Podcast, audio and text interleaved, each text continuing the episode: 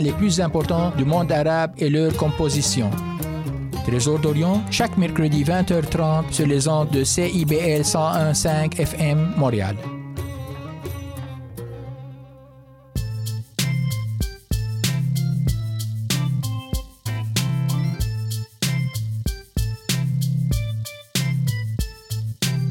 CIBL 101.5 Montréal. CIBL, 40 años en el corazón de la cultura.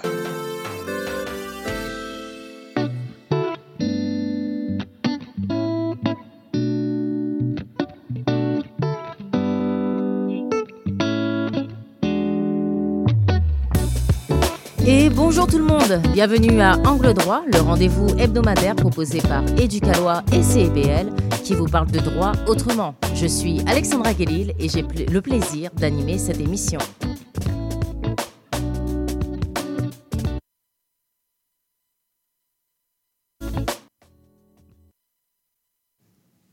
En studio avec moi aujourd'hui, il y a Valérie Thibaudot, notaire et gestionnaire de communauté, Mélodie Bombardier, agente aux communications, et Jason Paré, journaliste et dimestre chez Éducalois. Bonjour à vous trois et un rapide tour de table avec vous qui allez nous partager vos sujets aujourd'hui. Valérie. Bonjour, ben on va se parler des actualités ensemble euh, et d'un angle juridique. Mélodie. Moi, je vais vous parler de vos chansons québécoises préférées puis comment euh, elles ne sont pas conformes à la loi. Et c'est parti pour Angle droit.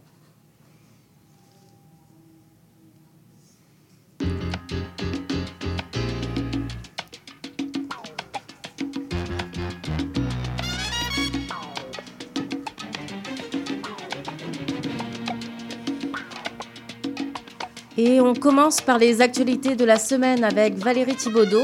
Euh, bonjour Valérie, alors quelle euh, nouvelle avais-tu envie de nous parler aujourd'hui? Oui, ben écoute, comme souvent, ça va commencer avec une anecdote. Donc, la semaine passée, j'étais sur mon heure de dîner.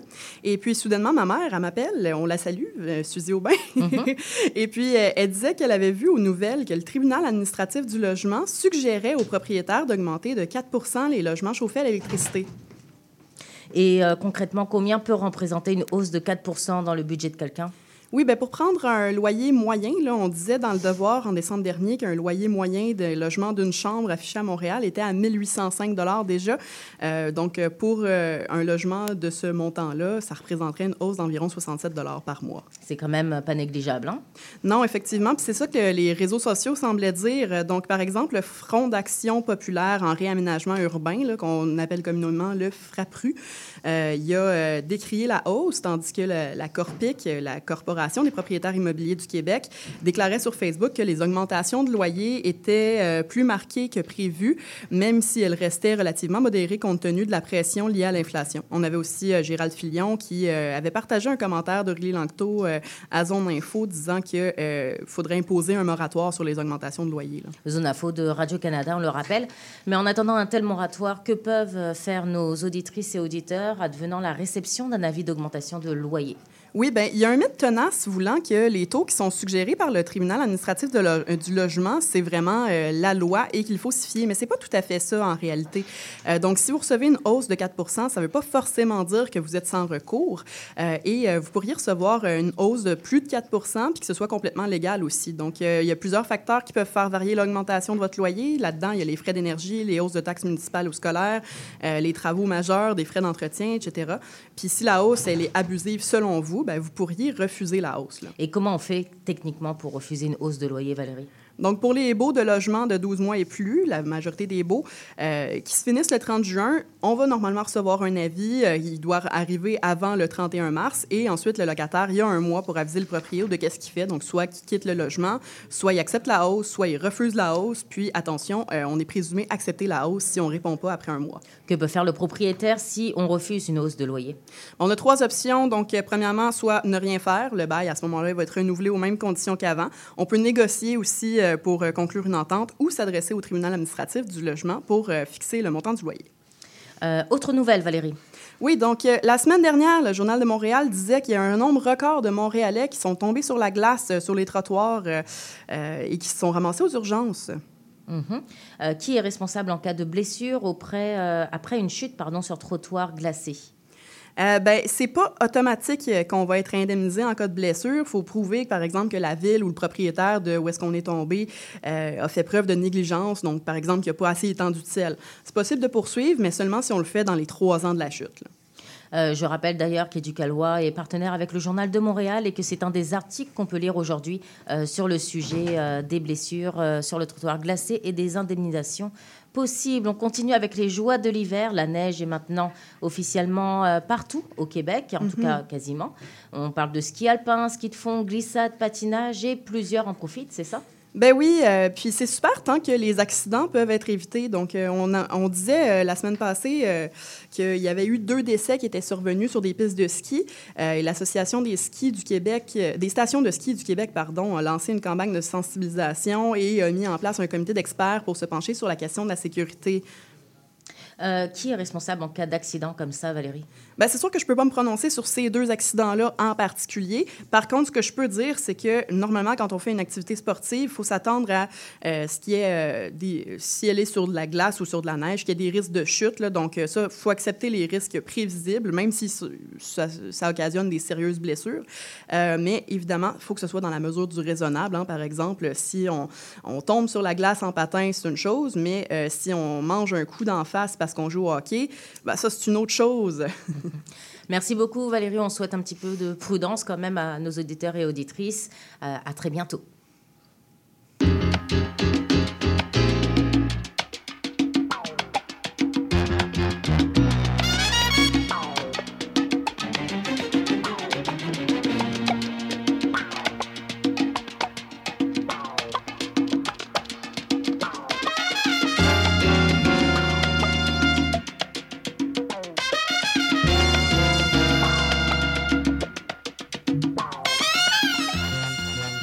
La question du jour, les démantèlements des campements itinérants euh, sont-ils anticonstitutionnels?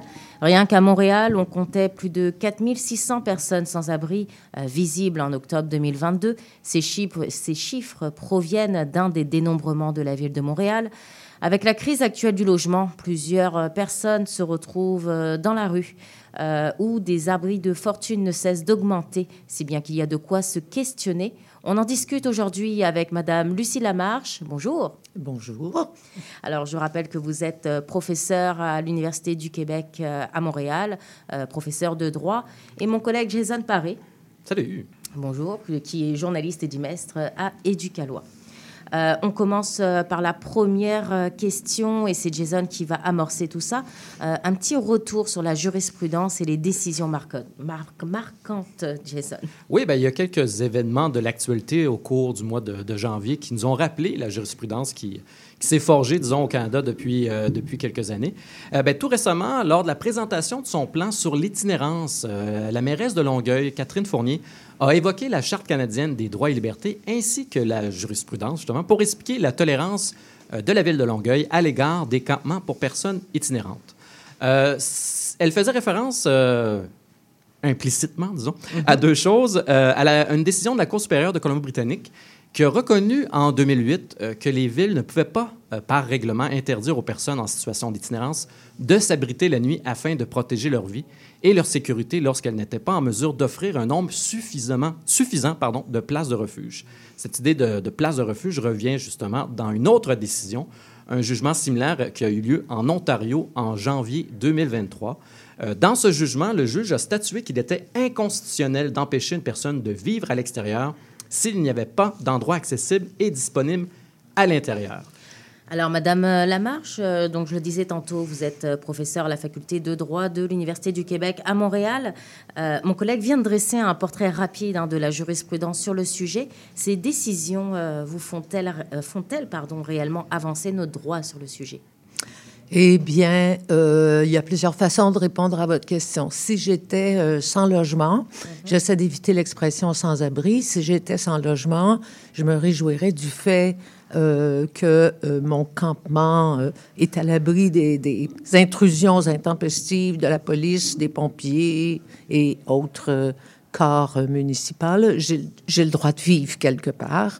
Euh, par contre, euh, je m'inquiéterais aussi du fait que personne ne discute euh, de manière proactive ou créative de mon droit au logement. Alors, le risque de protéger les campements, c'est quand même un progrès euh, dans le temps, parce qu'il fut une époque où les, les municipalités se contentaient de brandir le règlement sur les incendies, la sécurité, etc.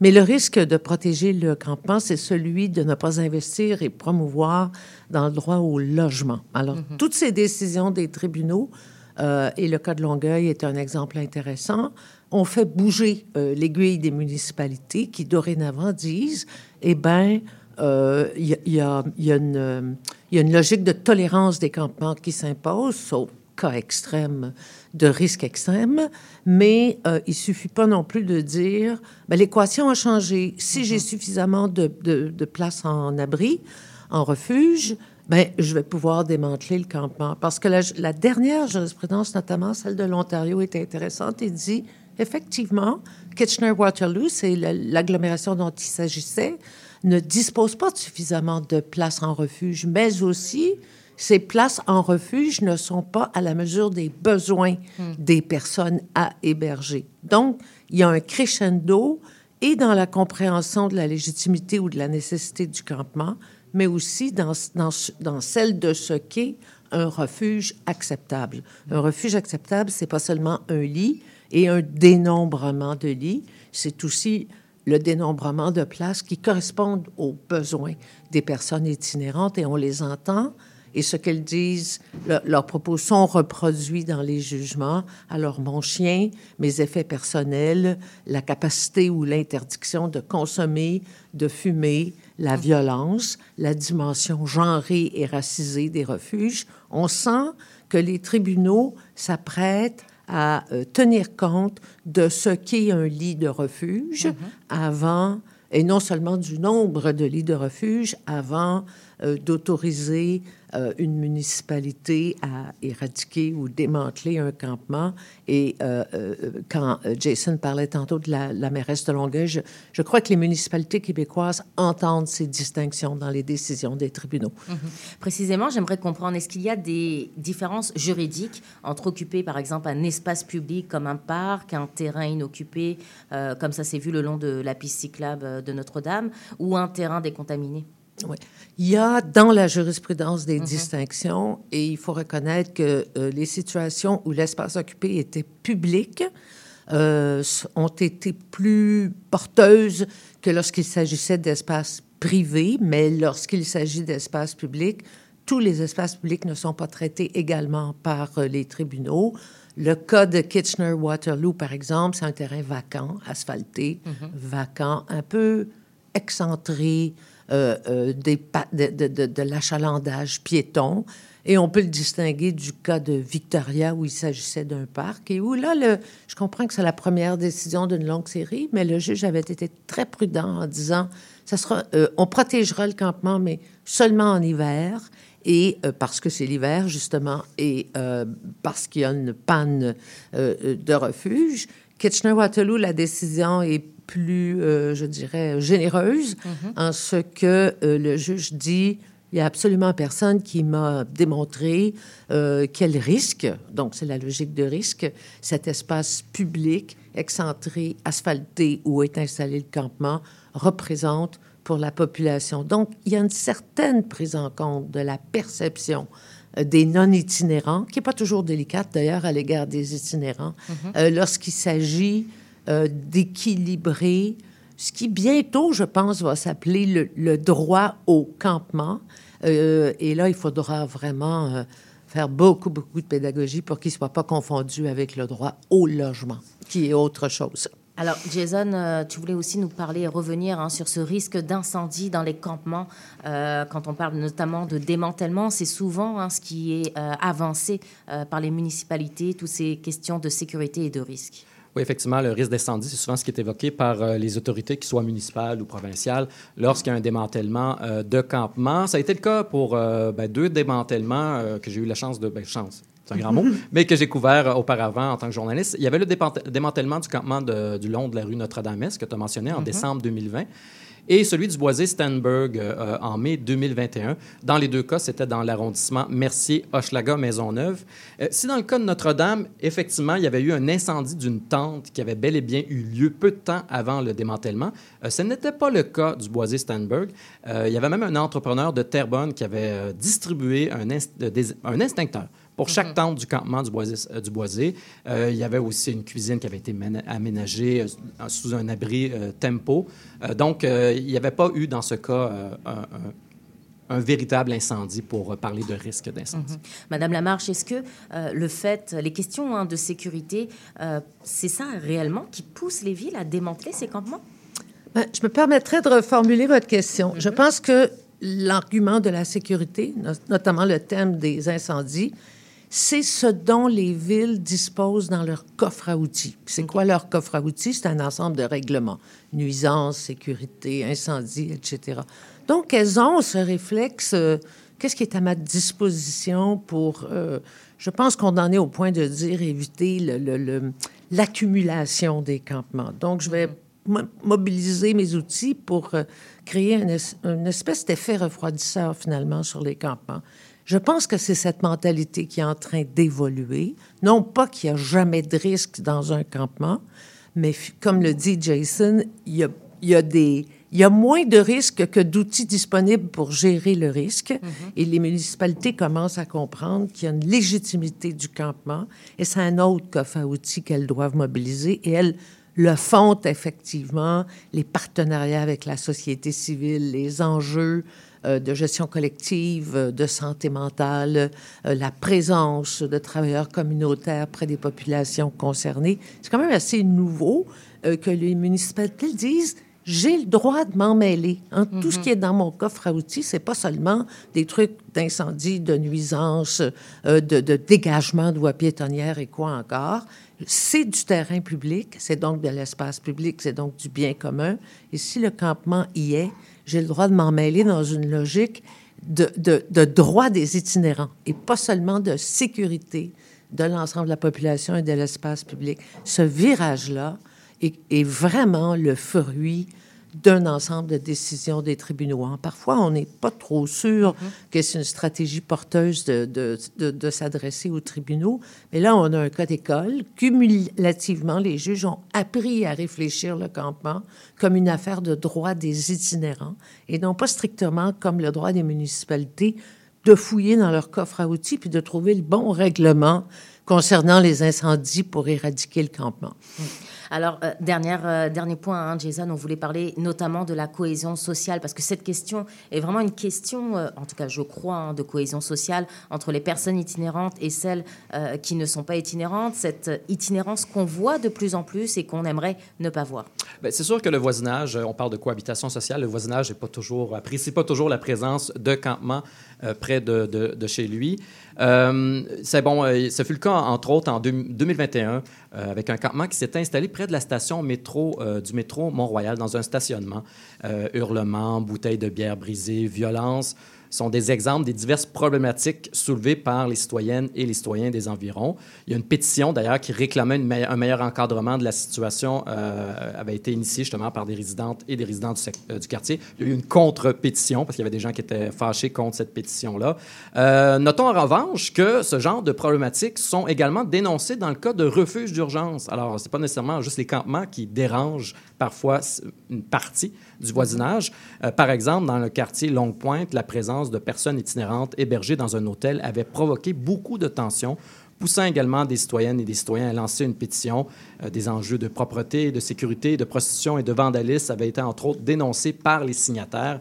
Après plusieurs mois, les personnes itinérantes ont été relocalisées dans une église d'Hochelaga suscitant à nouveau la grogne d'une partie de la population, euh, surtout qu'il y avait un parc à côté, le parc La Lancette, où il y a beaucoup d'enfants. Donc, mhm. bref, euh, que ce soit des refuges ou des campements, ça, la, question de la cohabitation sociale revient toujours.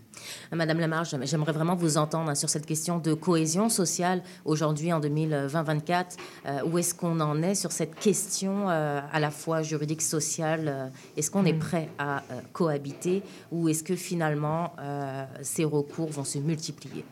Ben, au risque d'avoir l'air totalement insensible, je dirais que nous devons cohabiter dans l'espace public et que ce que les villes déploient aussi, c'est des outils de médiation, de dialogue, euh, qu'il s'agisse d'environnement, de logement, d'itinérance. On a compris qu'il faut accompagner notre devoir de cohabiter dans l'espace public. Ça progresse lentement, ça progresse. Je vous remercie beaucoup, euh, Madame Lamarche. Je rappelle que vous êtes professeure euh, à la faculté de droit de l'Université du Québec. Je remercie euh, aussi Jason, Jason Paré, qui est journaliste et dimestre.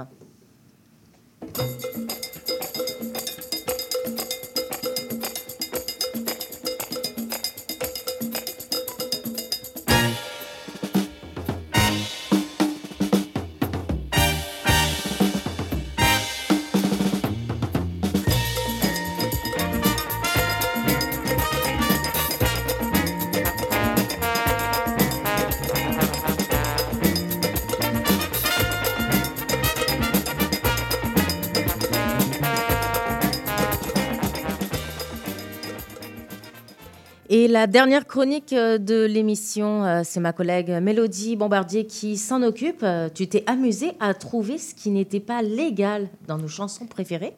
Oui, en fait, ce que j'ai fait, c'est que je me suis vraiment dit qu'est-ce que ça ferait si nos chansons préférées québécoises devaient être conformes aux lois? Donc, si toutes les paroles devaient être modifiées pour répondre à toutes les lois de, de la société, comment, comment ça sonnerait en fait? Hmm. On commence par un premier extrait parce que j'imagine qu'il y a de la musique. Hein? Oui, exactement. Donc, on va commencer par Copilote de Fouki et J. Scott. Oh oh, check-moi ben, check-moi ben, check-moi ben, get real. Tu voulais pas me donner le chemin, fait que j'ai continué tout seul. Je vais écouter la musique que je veux.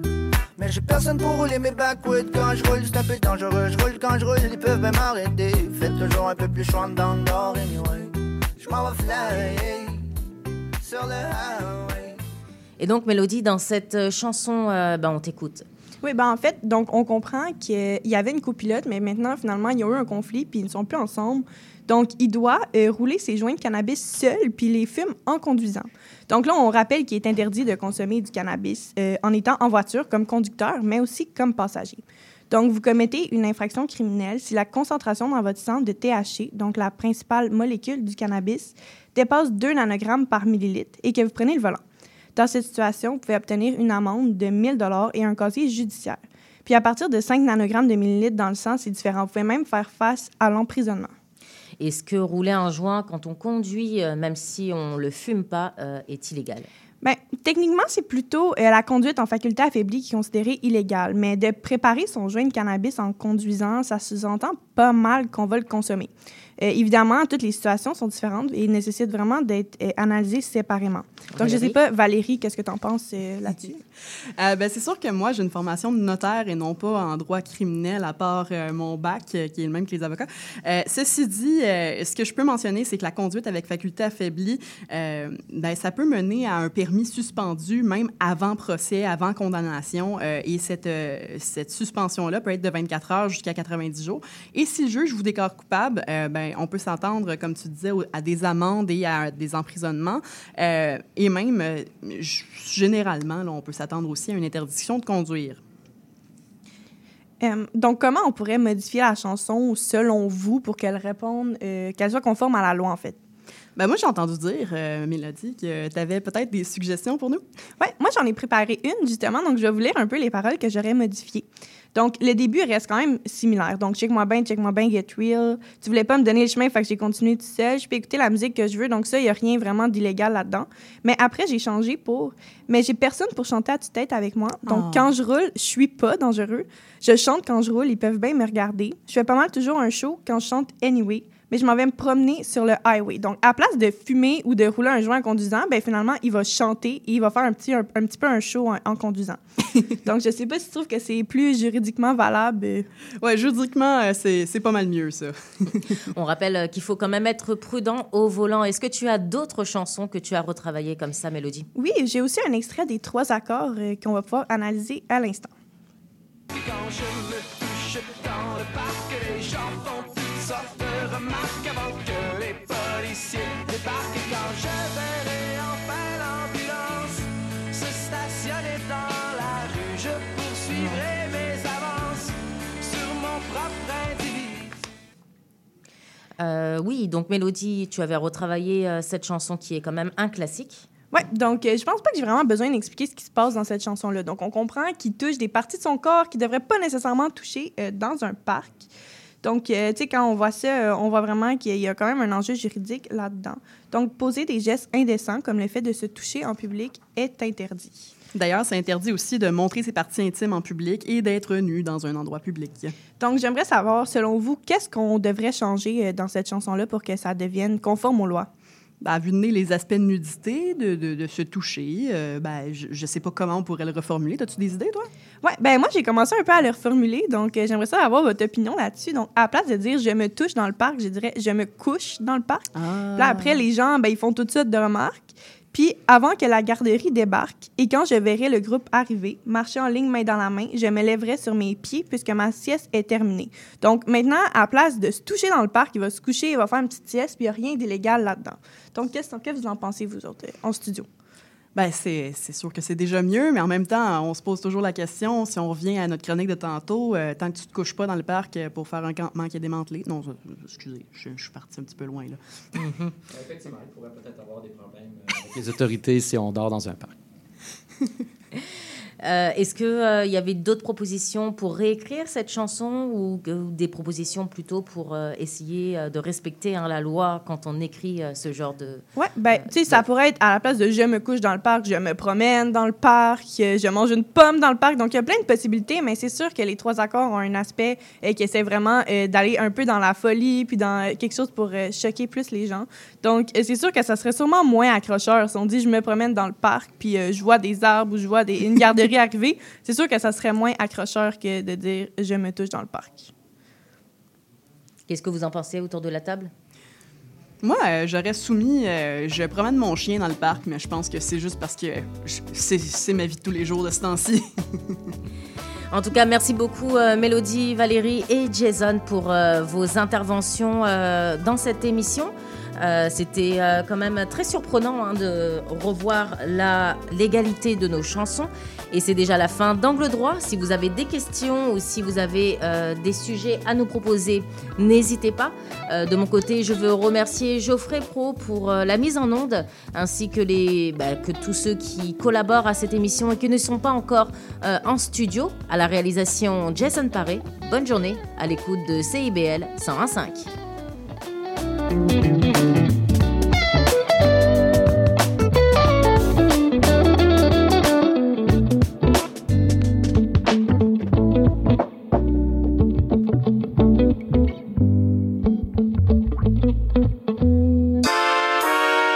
Vous cherchez une activité ludique et rassembleuse? Inscrivez le Bingo Radio de CIBL à votre agenda. Chaque semaine, courez la chance de gagner 3500 dollars en prix.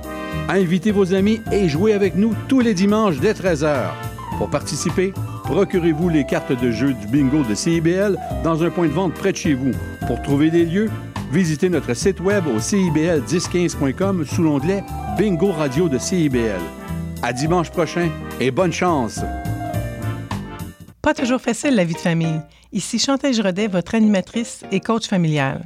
Je vous invite à me rejoindre à l'émission Au cœur de la famille qui est diffusée tous les mercredis soirs 19h sur les ondes de CIBL 101,5 FM Montréal.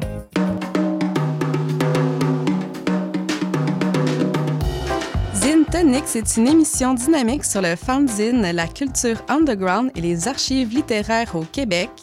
Je reçois un, une zineur, zineuse pour jaser d'inspiration et de création chaque mercredi 18h sur les ondes de CBL 105 FM Montréal. Le cowboy urbain. à cheval de. Tous les jeudis de guitare, 16 à 18 heures. Les heures de pointe, tu trouves ça normal? Mon nom est Jason Dupuis, je suis un obsédé de musique country. On orange toute la semaine.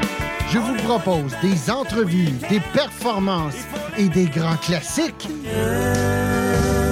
La lune est belle ce soir. Tous les jeudis de 16 à 18 heures sur les ondes de CIBL. Spraynet et Spandex, tous les hits des années 80.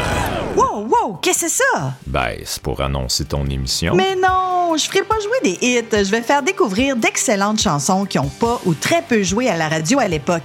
D'ailleurs, tu devrais aimer ça, je pense. OK, reste en ligne, cours la chance de gagner un voyage à Vegas avec Kat de tes chums. Eh, boy! Spraynet et Spandex les mardis de 16h à 18h et en rediffusion les samedis de 21h à 23h sur CIBL 101.5. FM. La girafe en bleuse. À chaque semaine, Jean Gagnon Doré reçoit un artiste de la scène musicale québécoise. La girafe en bleuse, les vendredis 13h, rediffusion dimanche 10h. CIBL 101.5 Montréal. L'émission qui suit vous est offerte en rediffusion.